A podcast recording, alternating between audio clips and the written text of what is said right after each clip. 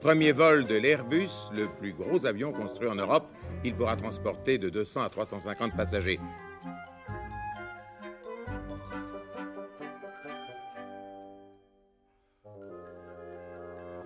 Le 28 octobre 1972, l'A300, le premier Airbus de l'histoire, décollait pour la première fois de la piste de Toulouse-Blagnac.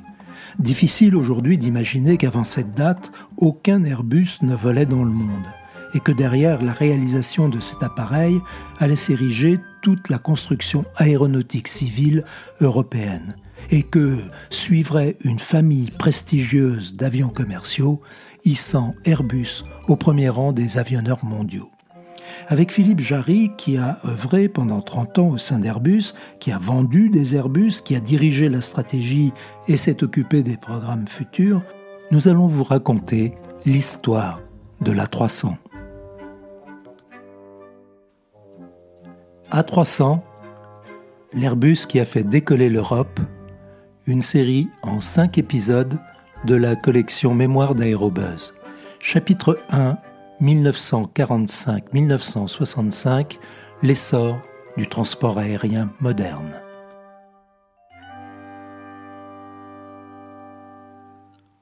Au lendemain de la Seconde Guerre mondiale, le monde exténué se relève, il faut passer à autre chose, il faut tourner la page, l'heure est maintenant aux échanges internationaux, il faut aller vite.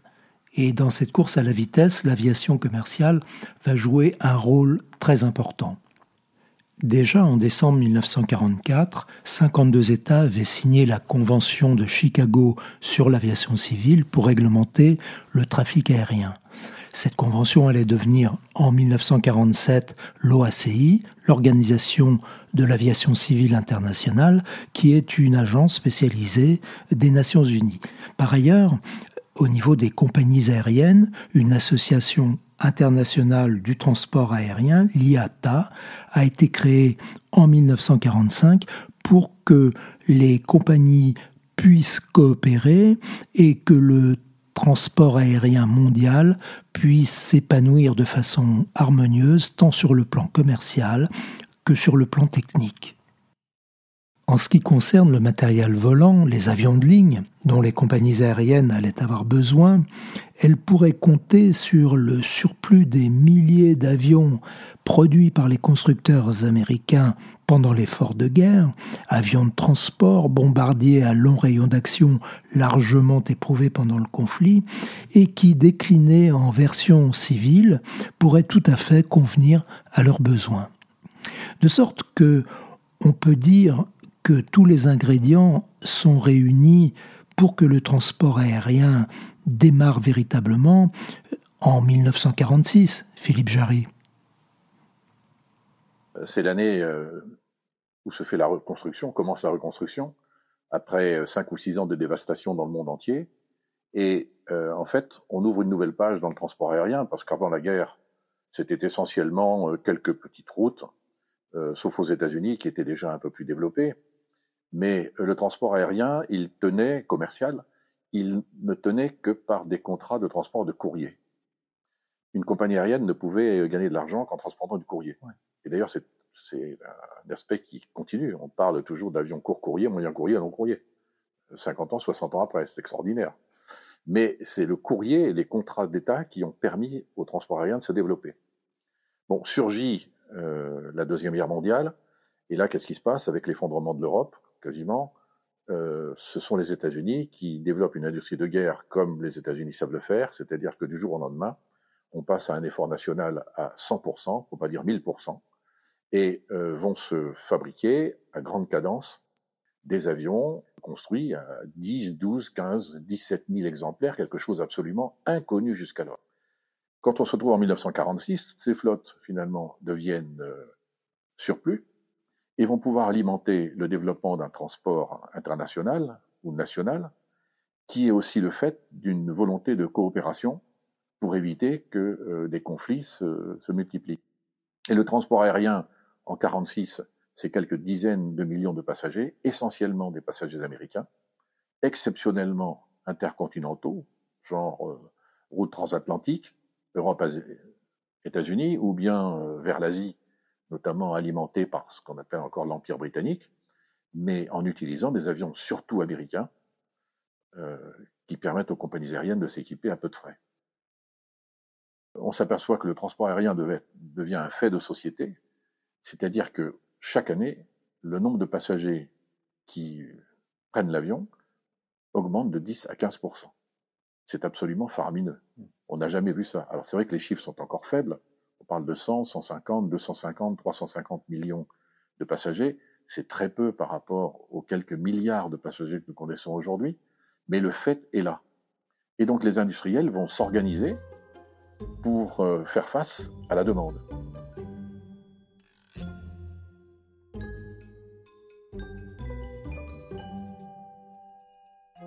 Les grands constructeurs américains qui vont répondre à cette demande sont Boeing, Lockheed, Douglas et dans une moindre mesure Convair. Bien sûr, en Europe, la situation est toute différente. L'outil industriel des pays aéronautiques que sont la France et la Grande-Bretagne a été considérablement mis à mal pendant les hostilités, et pourtant, contre toute attente, c'est de ces deux pays que va venir l'innovation en matière d'avions de ligne, et ce dès les toutes premières années de l'immédiate après-guerre. Philippe Jarry, comment peut-on analyser cette situation? Quand on jette un regard sur l'évolution du transport aérien et de son industrie dans l'immédiate après-guerre, disons jusqu'au milieu des années, à la fin des années 50, on s'aperçoit qu'il y a un véritable jeu de balancier. Les Américains, l'industrie américaine, les avionneurs et les motoristes sortent de la guerre avec une capacité massive de production, mais des avions de type ancien, et ils vont avoir tendance à s'y accrocher. En revanche, l'Europe, ruinée, assez détruite, va n'avoir d'autre choix que d'innover. Et ils vont innover de façon magistrale. De Havilland en Grande-Bretagne va avoir le courage de lancer le premier avion commercial à réaction, le De Havilland Comet, premier vol en 1949. Qui pouvait l'imaginer si rapidement? Un avion qui fait un peu moins de 100 passagers et qui va faire euh, typiquement du, du Londres-Rome en deux heures et quelques au lieu de quatre heures et quelques. C'était extraordinaire. De ce côté-ci de la Manche, la France va lancer dès 1952 un biréacteur moyen courrier, court moyen courrier, la magnifique Caravelle. Et donc, il semble que l'Europe,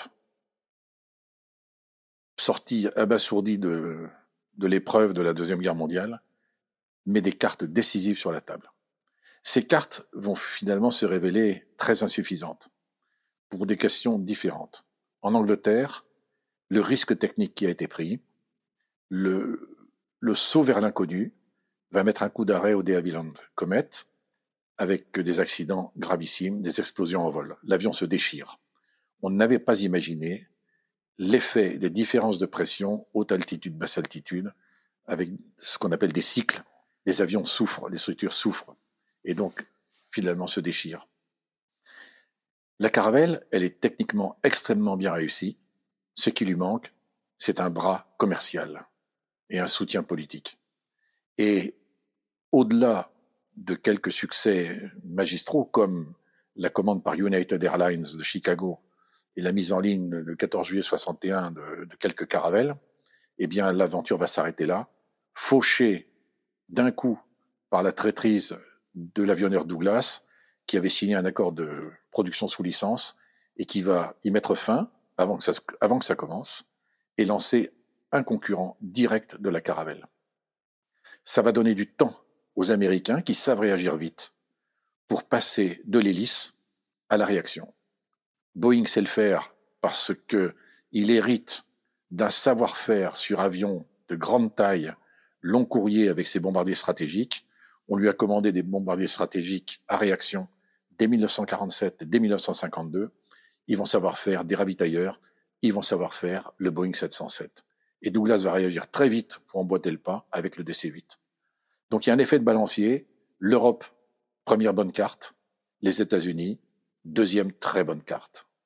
Et là, le marché va fuir et s'installer durablement dans les mains des Américains.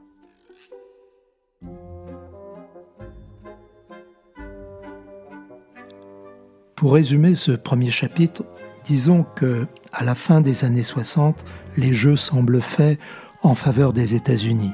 Aiguillonnés par l'innovation européenne de Comet et de Caravelle, intervenue très tôt dès la fin de la guerre, les Américains ont compris l'intérêt qu'il y avait à passer des avions à hélice aux, aux jets pour le transport commercial. Ils voient réagir très vite et mettre en service des avions magnifiques comme le 707 chez Boeing, le DC-8 chez Douglas. Par ailleurs, l'exemple réussi de l'exploitation de Caravelle au sein de United Airlines dès 1961 leur a montré que les jets étaient aussi efficaces sur les créneaux du court et moyen courrier.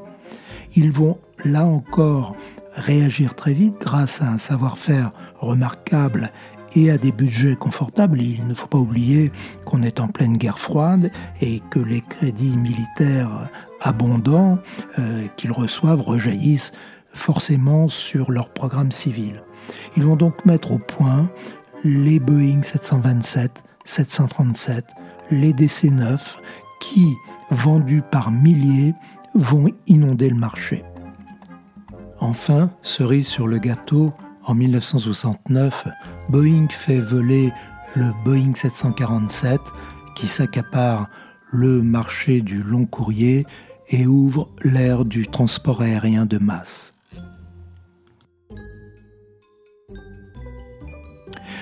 Devant cette déferlante américaine, tant technique que commerciale, l'Europe aurait pu baisser les bras mais grâce à des décideurs volontaires et visionnaires, il va en être tout autrement.